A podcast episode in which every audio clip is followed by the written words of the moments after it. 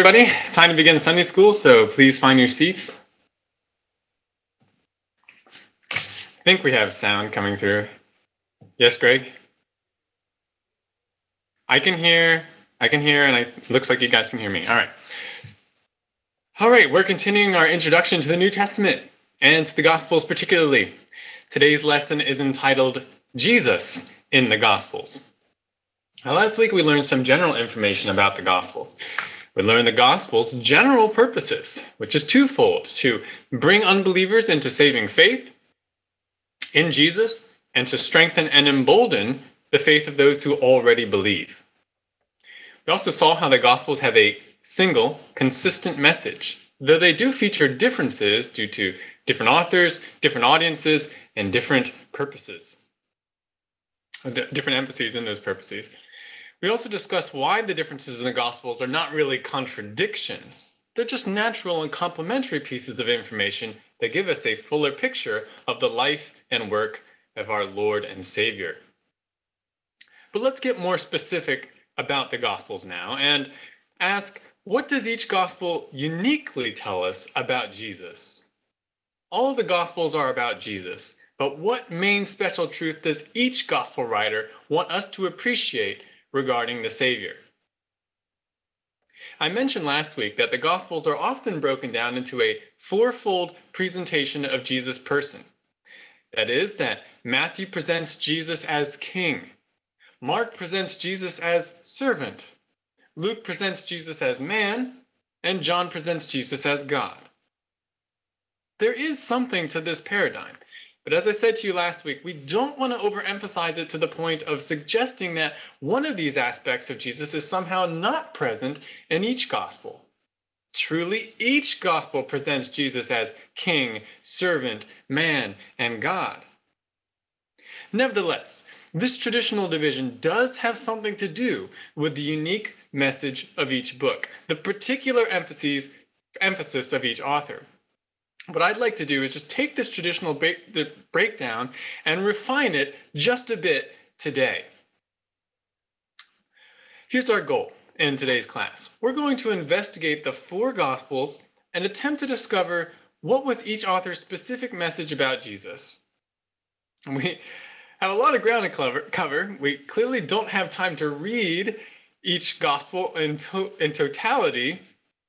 So we will be sampling the different Gospels and briefly noting significant details that are evident in the Gospels as a whole, or in, in, a, in a Gospel as a whole. I'm going to find out what does each Gospel tell us or emphasize to us about Jesus. Here's our lesson outline. Going through each Gospel Matthew, Mark, Luke, and John. We'll go through the order that they appear in our Bibles. Look at each of their specific messages, and then we'll finish by considering the implications of these different emphases, these different messages for ourselves today. Well, let's pray before we continue. Lord and God, help me to be able to explain your word today. I pray, God, that as we appreciate the unique message of each gospel, that it would impact us, that we'd be encouraged, emboldened, challenged, convicted, as your word was meant to do. In Jesus' name, amen. All right, so let's start with Matthew. Open your Bibles, please, to Matthew chapter 1, verse 1. The Pew Bible, that would be page 957. Opening to Matthew. We'll just start by reading the first verse. Matthew 1, verse 1, where it says, The record of the genealogy of Jesus the Messiah, the son of David, the son of Abraham. All right, so here's the beginning of our answering the question what does Matthew want us to know about Jesus? Matthew opens his book with a genealogy. We won't read through the whole thing, but this genealogy establishes the line of inheritance from Jesus, who Matthew calls Messiah, via Joseph to David to Abraham. Where else have we seen genealogies like this? Old Testament. We also see one in Luke, but this is this is something that the Jews were keen on preserving the genealogical heritage of the tribe, the genealogical heritage of a certain person, and especially the king. They want to have the uh, a line of inheritance. They want to record that. The Jews would record that. What is significant about Jesus having a clear connection to David?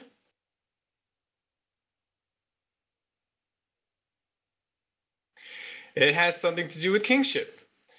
The we first of all know that there's the Davidic covenant where God promised to David, someone from your line will be on the throne, and the throne will belong to your line perpetually.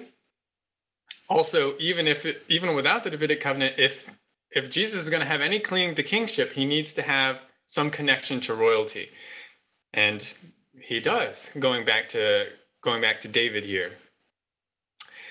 Uh, one of the things, one of the terms we also see in verse one is "son of David." It actually appears a number of times in Matthew's gospel, ten times, actually more than any other gospel. It appears three times in Mark, three times in Luke, and not at all in John. It's a phrase that Matthew Matthew uses specially, son of David, to refer to Jesus, and has something to do with this genealogy. Speaking of prophecy, or the, the Davidic covenant has something to do with uh, prophecy, but look down at Matthew 1, verses 22 to 23. So, just a little bit further down. We see this genealogy, and then as the narrative begins regarding Jesus' birth, we have this angelic explanation of Mary's supernatural pregnancy. Look at verses 22 and 23.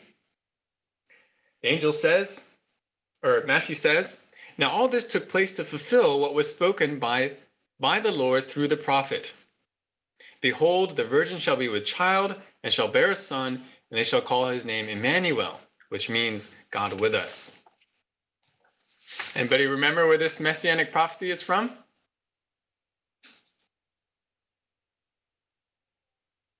It's from Isaiah. That's right, chapter 7. Matthew says Jesus fulfills this prophecy. And this is something else that we see very evident in Matthew's gospel. Matthew has a heavy emphasis on Old Testament scripture, especially on how Jesus fulfills the Old Testament as the coming Messiah, the anointed king of Israel. I would show you more prophecies, but we have to move kind of quickly today, so this will just have to be our sample. Lots of Old Testament quotations in Matthew, lots of fulfilled prophecy. Now look down at Matthew chapter 2, verse 2. Here we have one of the events unique to Matthew's gospel. It is the visit of the Magi. No other gospel mentions this event. And for whom are the Magi looking? Look at verse 2. Where is he who has been born King of the Jews? For we saw his star in the east and have come to worship him. So notice, right near the beginning of this gospel, right after Jesus is born, we have someone acknowledging that Jesus is King of the Jews. And the, this caravan brings royal gifts. But notice what's odd about this statement. Who's making it? A Jew or a Gentile? These are Gentiles. The, the one saying, Where, Where's the king of the Jews? This is a Gentile. This is somebody not from Israel. And this whole group that comes to worship him and bring him gifts, they're Gentiles. In fact, if we were to look at this account of Jesus' birth, we'll see that oddly, none of the Jews seem to be uh, concerned about whether this uh, this one they're looking for in Bethlehem is really the Messiah or not. The Jews don't seem concerned when these these men come to look for a Messiah. They don't say, "Oh, we need to go find him find him with you." The Jews only become troubled because Herod becomes troubled. When when Herod says, "Oh, there's a king that's maybe competing for my power," it says he was troubled and all Jerusalem with him. The only concern we see for the Jews is the ma- maintenance of the present political establishment. And this also is a theme in Matthew we have the acknowledgement from Gentiles and lowly Jews that Jesus is the Messiah and the King, while the majority of Jews, who are favorable to Jesus at first, they ultimately show themselves indifferent and even hostile to Jesus, their King. Now, to be a king, king needs a kingdom. Look over at Matthew chapter 3, verses 1 to 2. Matthew 3, verses 1 to 2, we read this. Now, in those days, John the Baptist came, preaching in the wilderness of Judea, saying, Repent, for the kingdom of heaven is at hand. Jesus uses the exact same words a chapter later. Chapter 4, verse 17. Chapter 4, verse 17. This is what we read. From that time, Jesus began to preach and say, Repent, for the kingdom of heaven is at hand. It's right here, it's approaching, it's very near. Here's another thing we see about Matthew. Central to this book is the idea of the kingdom, usually referred to by Matthew as the kingdom of heaven. He's uniquely using that phrase, kingdom of heaven. We sometimes see kingdom of God. The word kingdom is used 54 times in Matthew. We can compare this to the other gospels 44 times in Luke. Luke uses the term kingdom, 18 times in Mark, and 3 in John. So even just from the use of words, we see kingdom is a big part of Matthew. And we know from our study of the Old Testament that Israel was anxiously awaiting the kingdom. And John and Jesus both announced the kingdom is at hand, the kingdom is approaching. But notice what John and Jesus both say.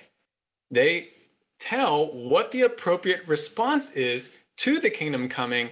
And notice what it is it is repentance, turning from sin, changing your mind about God, about your sin, resulting in a change of action.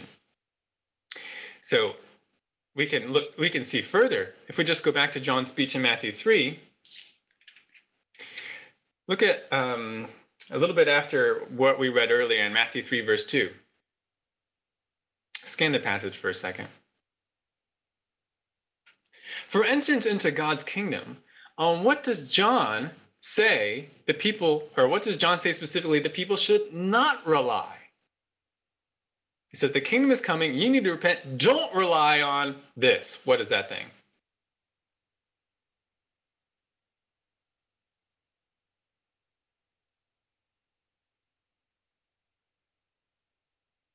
Don't say to yourselves what?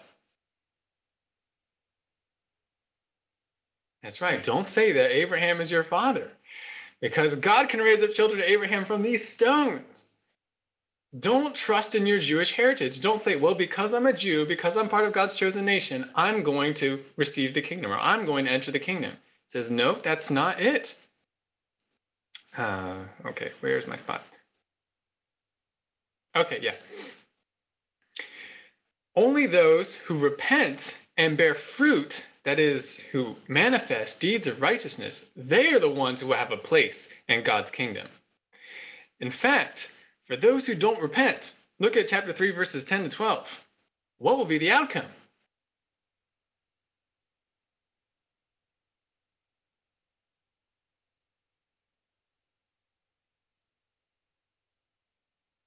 They will be they'll be burned.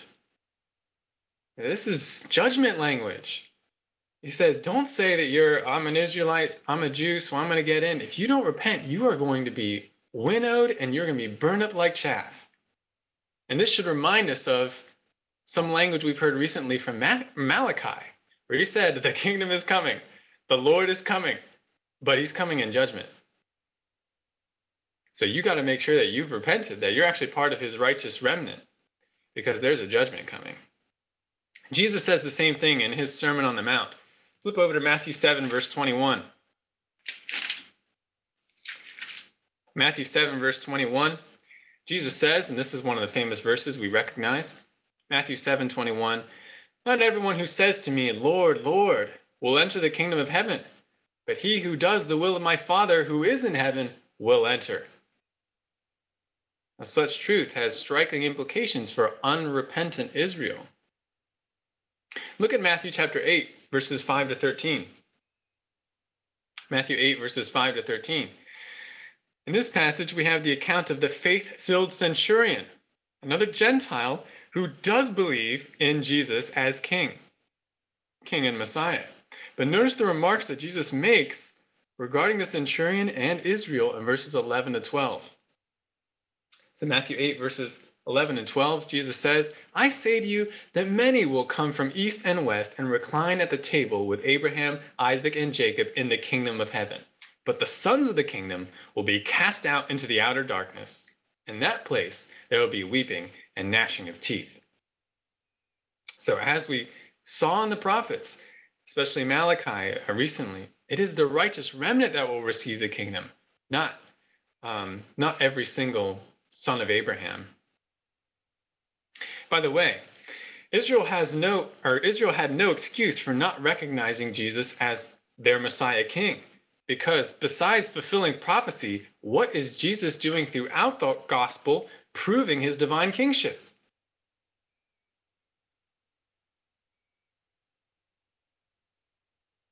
He's manifesting uh, what uh, John calls signs, but miracles. Jesus is doing miracles.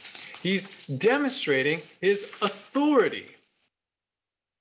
He's the king. King should be showing authority, and that's exactly what Jesus does in the book of Matthew.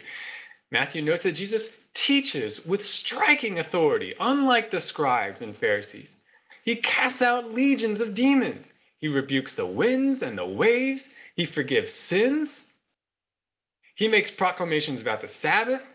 He heals the sick. He gives miraculous powers to his disciples and sends them out. He even raises the dead. Why record all these things? It was not simply to show that Jesus was compassionate or that, um, or yeah, not simply so that Jesus was compassionate, but that he has authority. He has the divine authority of God. And that's why he demonstrates that in his miracles and in his teaching. So we have this kingdom coming, and yet we have Israel not ready to receive the kingdom. So, what happened to the kingdom? Was the promised kingdom lost due to Israel's sin and unbelief? Did God's plan just fail? Well, look over to Matthew 13. Matthew 13. It's in this passage where Jesus starts to teach in parables. Now, we'll talk about this more, but there's a progression in Jesus' ministry in each gospel where there's he presents himself, there's an initial acceptance and some favor to Jesus, but eventually people begin to question Jesus, and then there's outright hostility to Jesus. And in the chapter before, we have Jesus being accused of working miracles by the power of demons. And it's at that moment or around that time that Jesus shifts in his ministry and he starts to teach in parables. Now, this passage begins with the parable of the soils, but look down at the descriptions of the parables each time they begin, like verse 24. The kingdom of heaven may be compared to a man who sowed good field or good seed in his field. Or verse 31. The kingdom of heaven is like a mustard seed, which a man took and sowed in his field. Or verse 33. The kingdom of heaven is like leaven, which a woman took and hid in three pecks of flour. And we see the same thing in verse 45 and verse 47. So notice this about the parables. These parables are not just spiritual truths, they describe the kingdom. And you'll notice that many of these parables have something to do with hiddenness or waiting. And then a final revelation. You have the seed being planted, and later it manifests a plant. Or you have um, you have leaven being put into flour, and later it leavens the dough. So it is with God's kingdom. The kingdom is not lost. It will come, but it will not come immediately. The kingdom will be hidden like a small seed planted in the ground.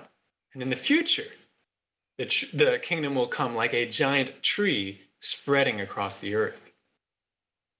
But what must the faithful remnant do in the meantime? What about Jesus' disciples? What about his followers? Well, we see this in the preceding chapters of Matthew. Matthew 18 to 20, they give a number of directives for righteous living while believers wait for the kingdom. Furthermore, in Matthew 24 to 25, in the Olivet Discourse, Jesus warns that tribulation will come before the kingdom arrival, but he urges perseverant faithfulness until that time for the sake of reward. The kingdom will come. Just as Jesus says during his Passover meal in Matthew 26 29. This is Matthew 26 29. Jesus says to his disciples, But I say to you, I will not drink of this fruit of the vine from now on until the day when I drink it new with you in my Father's kingdom. It was necessary for Messiah to suffer on behalf of his people for their sins and to be rejected by them. But the kingdom, Messiah's kingdom, was not lost.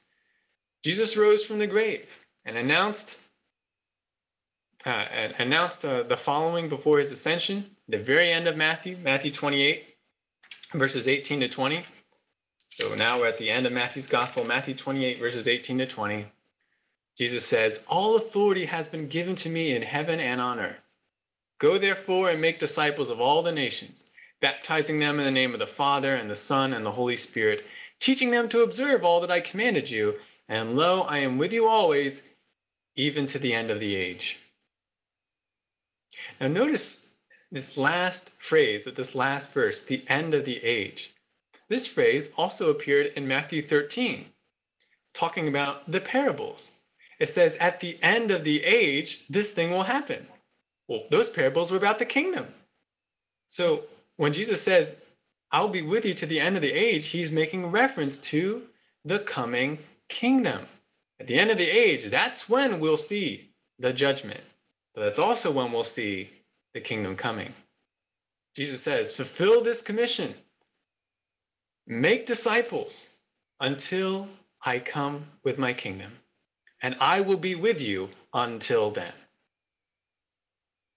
Right, that will have to do for our survey of Matthew. We have, can only note so many details in the time we have.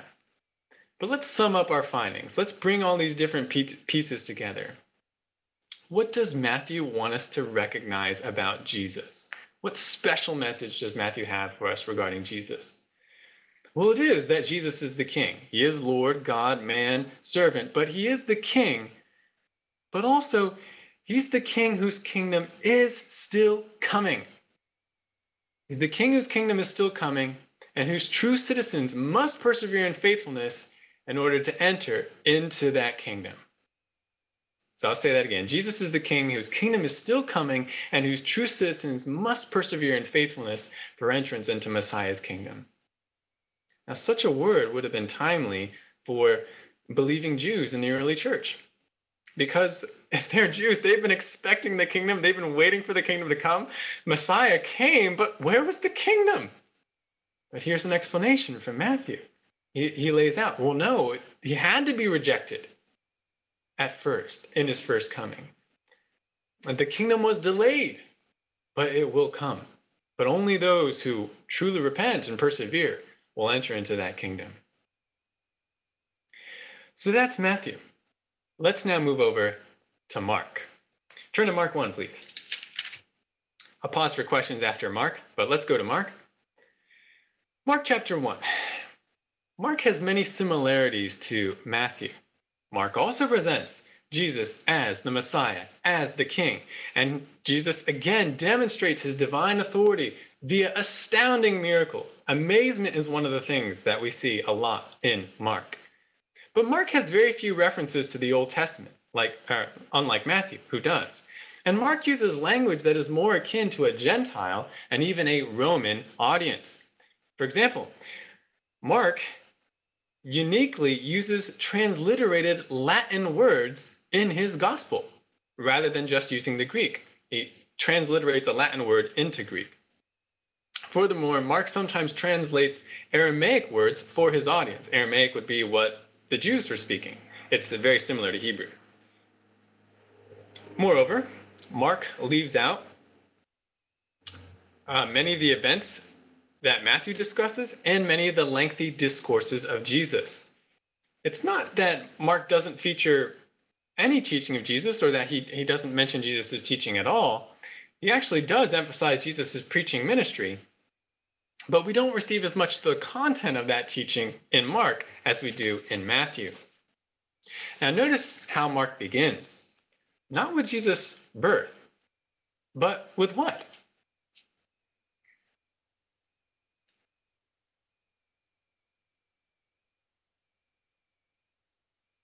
Who's the first person we hear about? John the Baptist. It begins with John the Baptist ministry and then Jesus being baptized by John. And I looked at it verse 12 and following. Verse 12 What term frequently appears in Mark with each new action? Immediately, yes. And you I know you've heard this from Pastor as he's preached through Mark. This is a unique aspect of Mark. Everything seems to be happening immediately after something else. Now, this is a rhetorical device to draw the reader or the listener into the narrative. Mark wants to emphasize that what's happening is very important and dramatic. It's like you don't want to take your eyes off of Jesus because something amazing or something else amazing is about to happen. There's a emphasis on action and drama in the book of Mark. Now go back to verse 1. Notice the term gospel appears in this verse. The gospel of Jesus Christ, the Son of God. And look down to verses 14 to 15. Chapter 1, verses 14 to 15, where it says, Now after John had been taken into custody, Jesus came into Galilee preaching the gospel of God and saying, The time is fulfilled and the kingdom of God is at hand. Repent and believe in the gospel. Now, we read a very similar statement in Matthew just a moment ago. After Jesus begins to preach, he says, The kingdom is at hand. But here in Mark, he adds two phrases. He says, You need to repent, or actually, that was also in Matthew, but he says, You not only need to repent, but also believe. Believe the gospel. And remember, we, we talked about what gospel means. It just means good news. Repent and believe the gospel. Though Mark is the shortest of the four gospel accounts, he uses the term gospel more than the other writers, seven, eight times in Mark, eh, depending on whether you count the last one, compared to five in Matthew, six in Luke, and one in John. And they all feature the gospel to some extent, but Mark the most, even in a short amount of space. Mark also includes the term gospel in some key statements on discipleship from Jesus, such as Mark 8:35. You recognize this verse probably. Mark 8:35. Jesus says, "For whoever wishes to save his life will lose it, but whoever loses his life for my sake and the gospel's will save it." Now that phrase is not in Matthew or I think Luke's version of that statement. And the gospels is a phrase unique to Mark. Mark then emphasizes in his account both the believing of the message of Jesus and the declaring of that message to others. It's about the gospel. Another striking difference in Mark is the utilization of space. In Matthew, we get to chapter 13 before opposition causes Jesus to start teaching in parables. So, Matthew's 28 chapters, that's chapter 13, almost halfway through. But look over at Mark chapter 4. Mark is 16 chapters, but in chapter 4, we've already hit the parables. Jesus already begins speaking in parables because in chapter 3, they're already, the opposition has already culminated against him. They're already calling him a demon empowered caster out of demons. So, very quickly, we move to um, very quickly we move to the hostile part of Jesus' ministry in Mark. Most of Mark is told in the context of opposition and hostility toward Jesus and his message. And yet, in the midst of this hostility, we still read statements like Mark 7:34. So you can turn over there. Mark 7:34.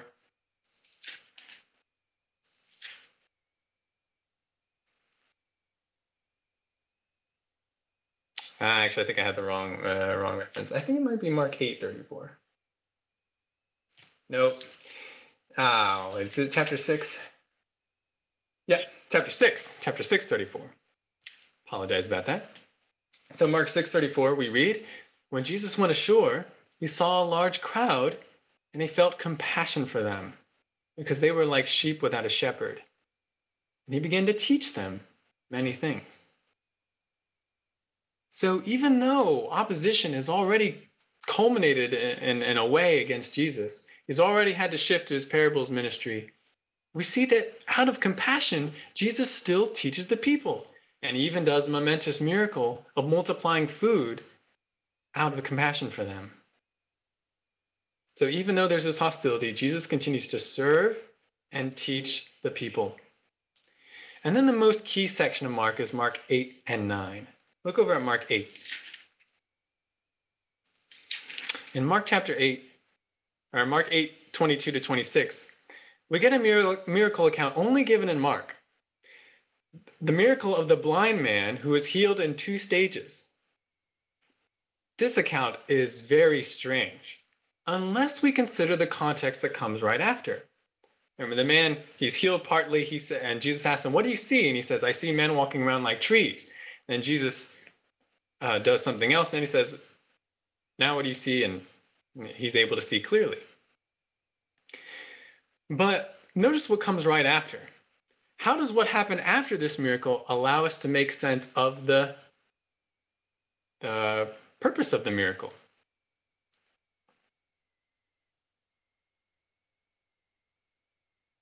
we have this two part healing, a man who is partially able to see and then it fully able to see. And then we have something with the disciples afterwards.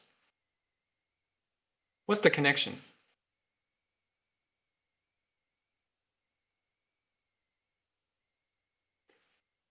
Well, let's notice what does take place afterwards.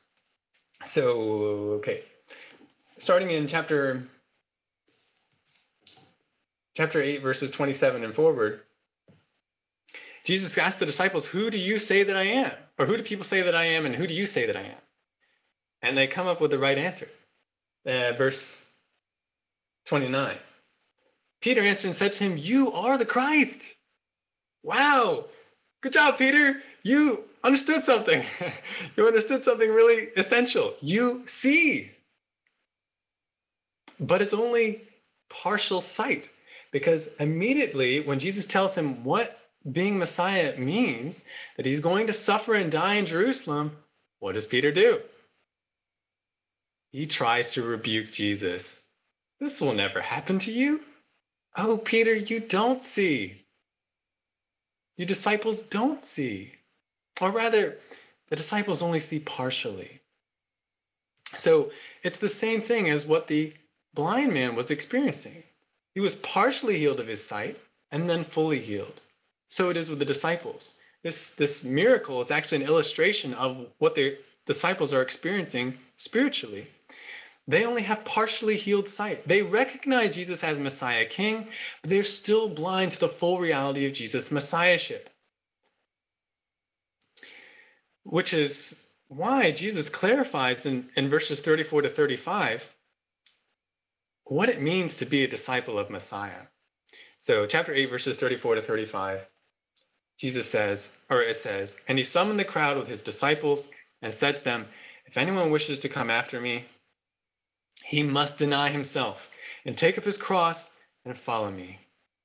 For whoever wishes to save his life will lose it, but whoever loses his life for my sake and the gospel's will save it. So, this is critical. And it's related to what Jesus revealed about his own ministry. Jesus declares, For those that truly believe in me, they must become like me. They must take up their own crosses of execution. They must deny themselves and follow me. If Messiah suffers, then his followers must suffer as well as they believe and declare the gospel. Chapter 9 takes us a step further. Look at chapter 9, verses 34 to 35. or 30, 35 to 45, I'm sorry. Chapter 9 of Mark, verses 35 to 45.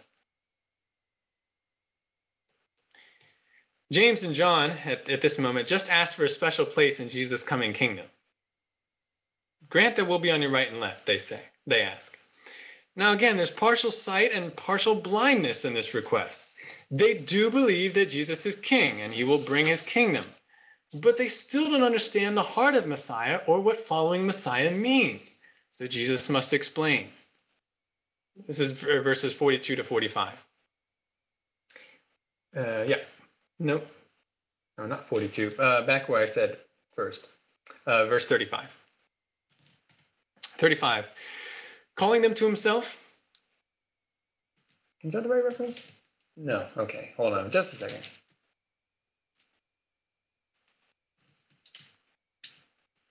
Uh, I'm looking for the, the sub part that says, calling them to himself, Jesus said to them, Oh, where is that? Was it 42? For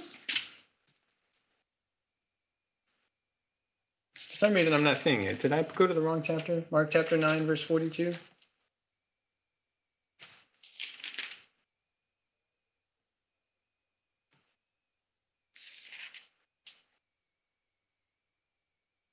Wait, I think it's actually chapter 10. That's why. Oh, I need to get these chapters straight. So, Mark chapter 10. Mark chapter 10, verses 42 to 45. This is where it says, Calling them to himself, Jesus said to them, You know that those who are recognized as rulers of the Gentiles lord it over them, and their great men exercise authority over them. But it is not this way among you. But whoever wishes to become great among you shall be your servant. And whoever wishes to be first among you shall be slave of all. For even the Son of Man did not come to be served, but to serve, and to give his life a ransom for many. By the way, this verse, uh, this section is only in Mark and Matthew. Matthew does record it too, but it's only these two gospels.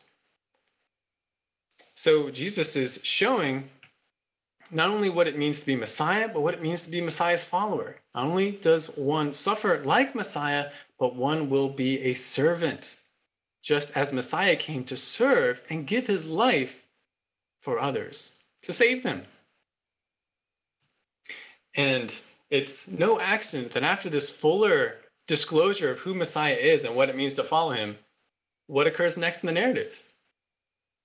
But a blind man is fully healed.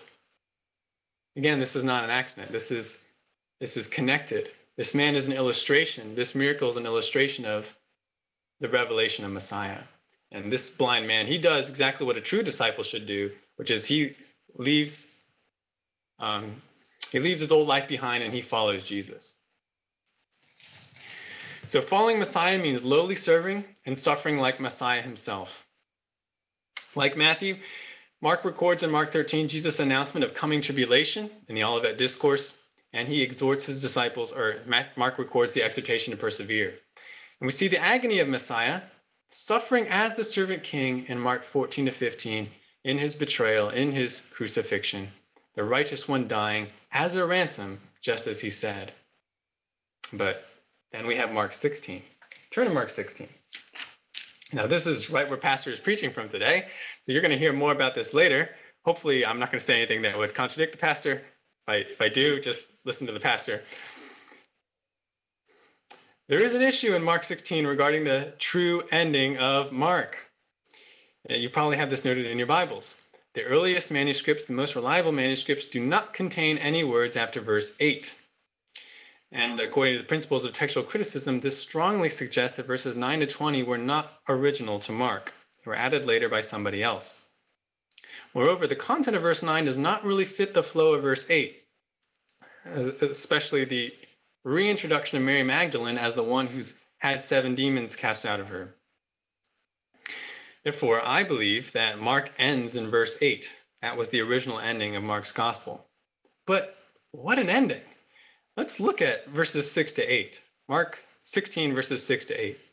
Jesus has risen, and this is what the angel says to the women. And he said to them, Do not be amazed. You are looking for Jesus the Nazarene, who has been crucified. He has risen. He is not here. Behold, here's the place where they laid him. But go, tell his disciples and Peter, he is going ahead of you to Galilee, and there you'll see him just as he told you they went out and fled from the tomb, for trembling and astonishment had gripped them, and they said nothing to anyone, for they were afraid. This is so striking. The book ends with the triumph of the Messiah servant. He's risen, he's going ahead of you. Go tell the disciples. But what don't the, the women do? The book ends with the statement that they didn't tell anybody. How could they not tell anyone? Well, in one sense, we, we know why. They're, it's just so amazing. They're overcome with amazement and fear. This is just incredible what's happened. And again, that's been a theme in Mark. But on the other hand, if it's so incredible, you've got to tell people. You can't just not tell people. This is the most amazing and great news any uh, great news anyone could have ever received. How could you not tell anyone? I believe this is the point of ending Mark in this way. We know, of course, that the women did eventually tell others. After all, we do have this gospel. That, that meant that women had to tell other people. But Mark wants his readers to feel provoke, provoked into thinking about how important it is to believe and share this amazing gospel, which reveals and announces an amazing reality of what's happened. It's like Mark is saying if you think it's completely crazy that these women would not tell people the good news that they received from the angel, so it is for you. You would be completely crazy and heartless not to believe and share this news with others.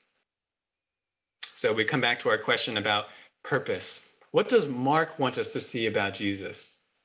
Here's my view Mark wants us to see that Jesus is the servant who will be truly imitated by his followers, both in suffering and in the proclamation of the gospel.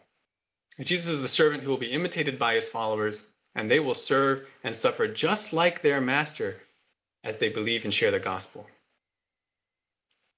Why was this message needed when it was written?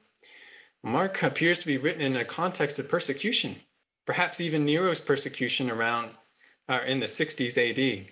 Romans were tempted to reject the message or, after believing it, just refuse to share it due to the consequences of suffering. But Mark wants to make clear if you believe that Jesus is truly the Messiah, then you must suffer like he did as a servant and as a gospel witness.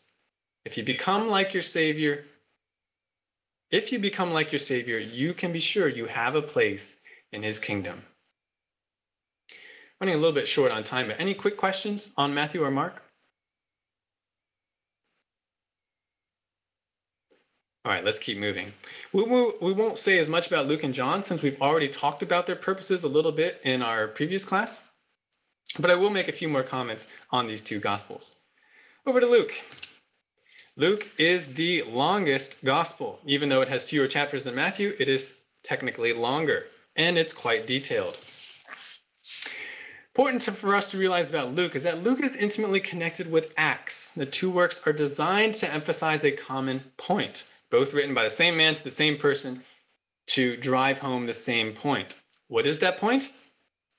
That the message of salvation that Paul declared and that was believed by the Gentiles for their inclusion into God's church is the unaltered truth from uh, the unaltered truth about the God man Jesus.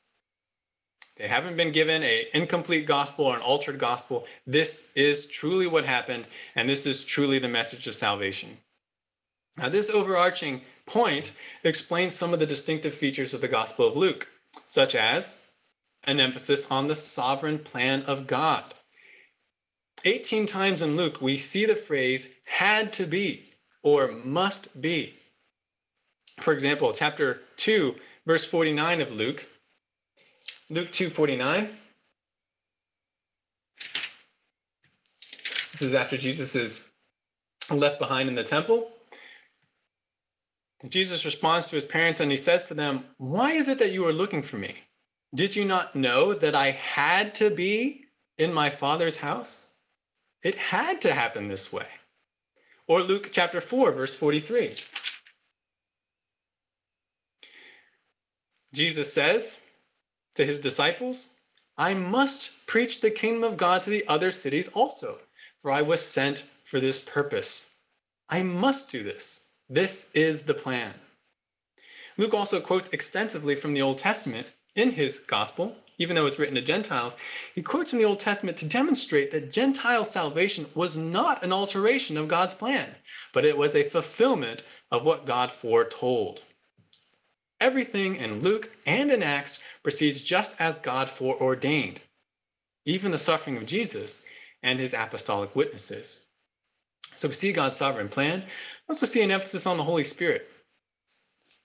Luke uniquely highlights the, the phrase the Spirit or the Holy Spirit in his two works. Spirit descended visibly on the church in Acts chapter 2, soon after Jesus' ascension, and we see many works of the Spirit in Acts. But Luke stresses that that same Spirit is at work in Luke, in, in the account of Jesus' life. God's supernatural working is totally consistent. The same Spirit that brought the Gentiles into the church was the Spirit that worked through Jesus and, uh, and those around Jesus. So we see the Holy Spirit. We also see, and this we talked about a little bit before, an emphasis on the universality of the gospel message of salvation, especially for the lowly, the outcast, and the Gentile. There are a whole bunch of examples of this in Luke, but I'll just give you a few just to illustrate. Luke is the only one to record the visit of the lowly shepherds to Jesus after his birth in Luke chapter 2. No other gospel mentions that. Also, Luke is the only one to record the conversion of Zacchaeus, the tax collector, in Luke chapter 19. Definitely would have been a Jew, but also an outcast to, as a, to be a tax collector. Also, Luke is the only one to record Jesus' rebuke to the people of Capernaum in Luke chapter 4, verses 23 to 30. If you remember what that rebuke is all about, Jesus reads from a scroll in Isaiah. Uh, he says that I'm the fulfillment of that scroll. Then he says, You're going to quote some proverbs to me, you're going to reject me, but I tell you, but I want to remind you that in the Old Testament, God saved humble Gentiles like the widow at Zarephath, the Sidonian widow of Zarephath, and Naaman the Syrian over stubborn, rebellious Jews. Of course, when he said that, that just enraged the Jews and they wanted to kill him immediately. But Jesus is making a point. Says, humble Jews will be included in God's kingdom over, or humble Gentiles will be included in God's kingdom over you if you are stubborn and rebellious. Luke's the only one who records that instance. So, with this brief survey, let's come back to our question. What does Luke's gospel by itself tell us about Jesus? What does he want to emphasize? I would say it's that Jesus is the God man who came to save all people. He's the man who came to save all men who simply believe in him, Jew or Gentile. You don't need to add um, ceremonial provisions from the law. You don't have to become a Jew. It is simply by belief, repentance and belief in Jesus. All men will be saved by the God man Jesus. Now, why would this gospel confirmation be necessary for the Gentiles at the time of Luke's writing? Well, according to Acts, the Judaizers had quickly come among Paul's converts and insisted that Gentiles cannot be saved unless they live according to the law and become circumcised. Moreover, as we also see in the book of Acts, the Jews persecuted Jewish Christians who were looking to share the gospel with Gentiles. So both of these situations would probably prompt the new Gentile believers, those who came to faith through Paul's ministry, to wonder whether they really believed the right gospel. Luke says, no, the gospel has always been to all men, not simply to the Jews, and not saying that people must become like Jews. So we see Luke, and now finally, John. John is the latest of the Gospels and the most unique. John, very likely aware of the other three Gospels, deliberately chose not to discuss most of the same events in the other Gospels, though he does sometimes give extra information on a few of the events that are also recorded elsewhere. The primary intended audience of the Gospel of John is a little perplexing. On the one hand, John features a number of quotations of the Old Testament, but not as many as Matthew. And there are many allusions to the Old Testament in John that are made without explanation. For example, John does not attempt to explain the title, the Lamb of God who takes away the sins of the world, in John chapter 1, verse 29 and verse 35. This is a phrase unique to John, but he doesn't explain it. To appreciate that phrase, you have to be familiar with the Old Testament sacrificial system, how a lamb can be a substitute for sin. Another example John does not attempt to explain Jesus' words about the angels ascending or descending on the Son of Man. Jesus says that in John 1 50, John chapter 1, verse 51. Uh, right after um, is it Nathaniel? Uh, he he expresses belief in Jesus and he says, You think it's amazing because I told you what you were doing before you came to me? I tell you, you're going to see angels descending, uh, ascending and descending on the Son of Man, on me. This is an allusion to the dream of Jacob in Genesis 28, where he or Jacob saw the angels ascending and descending on a heavenly staircase. That's Genesis 28, verse 12. John doesn't explain that. The audience is assumed to be able to recognize that. So that leans towards a Jewish audience. On the other hand, John does explain in John chapter 4, verse 9, that Jews have no dealings with Samaritans, which is an odd explanation if you're writing to Jews, because that would have been obvious to any Palestinian Jew. Of course, Jews don't have any dealings with Samaritans. We don't like those people. And then in John 5, John introduces the pool of Bethesda in Jerusalem to his hearers as if they were unfamiliar with it. Oh, there's this pool in Jerusalem uh, that this uh, lame man was gathering next to named Bethesda, as if they didn't know about this. Furthermore, very striking, or yeah, furthermore, John often refers to Jesus' opponents in the Gospel of John simply as the Jews, whereas in the other Gospels, he called them the Pharisees or the scribes or the Sadducees. Most of the time in John, it's just the Jews. Also, John, also, John translates Aramaic terms into Greek for his readers. So we see things that suggest a Jewish audience, but then there are these kind of odd qualities that don't really fit with a Jewish audience. So my explanation of these details, my tentative explanation of these details, is that John does write to Jews, but to Hellenized Jews. Jews influenced by Greek culture who are used to reading the Bible in Greek and who don't live in Palestine. They are Hellenized Jews elsewhere in the Mediterranean. That would make sense, I think, of the different details. A few other distinctives to note from the Gospel of John is very theological. There are only seven or eight miracles, depending on how you count it, recorded in John. But each miracle is specially chosen. It's tied to a theological truth about Jesus that's usually explained in the passage before or right after the miracle. As an example, after the feeding of the 5,000 in John chapter 6, we get teaching from Jesus. And what's the teaching on? How Jesus is the bread of life, superior to any earthly bread. So there's a connection between the miracle and the theology of Jesus. Indeed, John contains many words from Jesus, or John contains many words from Jesus, especially regarding Jesus' identity. We know that various I am statements, those famous I am statements, they all come from the Gospel of John. I am the bread of life. I am the light of the world. I am the door of the sheep. I'm the good shepherd. I'm the resurrection and the life. I am the way, the truth, and the life. I am the vine. All of those come from John and are expressed by Jesus. And we could also add John 8 58. Truly, truly, I say to you, before Abraham was born, I am. Now, these statements emphasize the exclusive nature of Jesus' message. In many ways, John is the most direct and confrontational of the Gospels. It is the anti postmodernism gospel, if I can say that phrase. He doesn't leave you with any avenue for inclusivity. There are no many roads to lead to heaven. Jesus says, I am the way, the truth, and life. I am the one. So, reading the book of John should not leave one in any doubt as to who Jesus actually is or the seriousness of Jesus' claims. Jesus is, John declares, the great servant Messiah, the God man, Yahweh in flesh, the only salvation for sinners. Tied to this theological emphasis, understandably, is an emphasis in John on belief.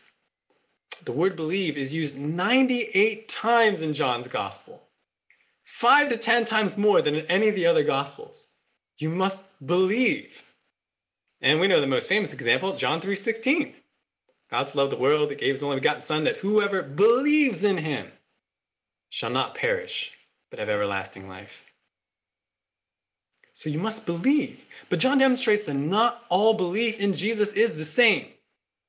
Not all of it is the same or worth commending. Look at John chapter 2, verses 23 to 25. John 2, verses 23 to 25, where we read this. Now, when he was in Jerusalem at the Passover during the feast, many believed in his name, observing his signs which he was doing. But Jesus, on his part, was not entrusting himself to them, for he knew all men. And because he did not need anyone to testify concerning man, for he himself knew what was in man. This is very poignant. In a sense, the people believed, but Jesus did not believe in their believing. John emphasizes there is such a thing as incomplete or superficial belief in Jesus.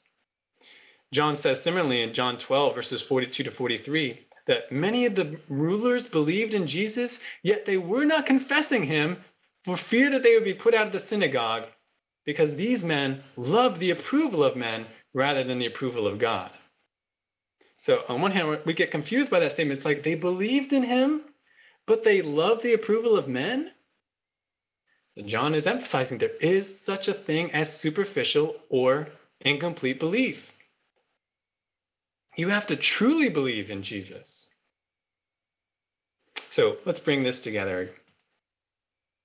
What is what does John want us to understand about Jesus? Here's my answer. John shows us that Jesus is Messiah God who requires true belief in who he truly is for eternal life. Jesus is the Messiah God, but you have to truly believe in who he truly is in order to be saved. Why was this message necessary? Certainly, persecution is always an impediment to belief. And it's possible that, as he writes to the Jews, or those with a Jewish background, they knew that by believing in Jesus, they'd be persecuted not only by the Romans, but by the Jews themselves. And new Jewish converts are going to be cut off from their families and communities, treated as non Jews for following Jesus. Therefore, there probably was a temptation among these Jews, as is evident in the book of Hebrews, to downgrade belief in Jesus, to believe in Jesus in a superficial way. Yeah, I, I accept Jesus, but I'm not going to say that he's God. They wanted perhaps to believe in a Jesus who is less than who Jesus truly is. John stresses you can't do that. You can't do that and be saved. The only way you can obtain salvation is if you go all the way in believing in Jesus. You have to believe in the Jesus who really is. Well, let's wrap up. We've looked at the four Gospels. What were their unique messages?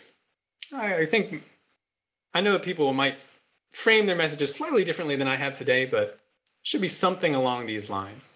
Matthew says, Jesus is the Messiah King whose kingdom is still coming for the faithful. Mark says, Jesus is the servant Messiah whose followers will serve and suffer like him. Luke says, Jesus is the Messiah who came to save all men, Gentiles included. And John says, Jesus is the Messiah God who must be truly believed as he is in order to obtain eternal life. What does this mean for us today? Certainly, we can apply these messages to ourselves. Do we believe these things? Do we believe that Jesus is the King whose kingdom is still coming?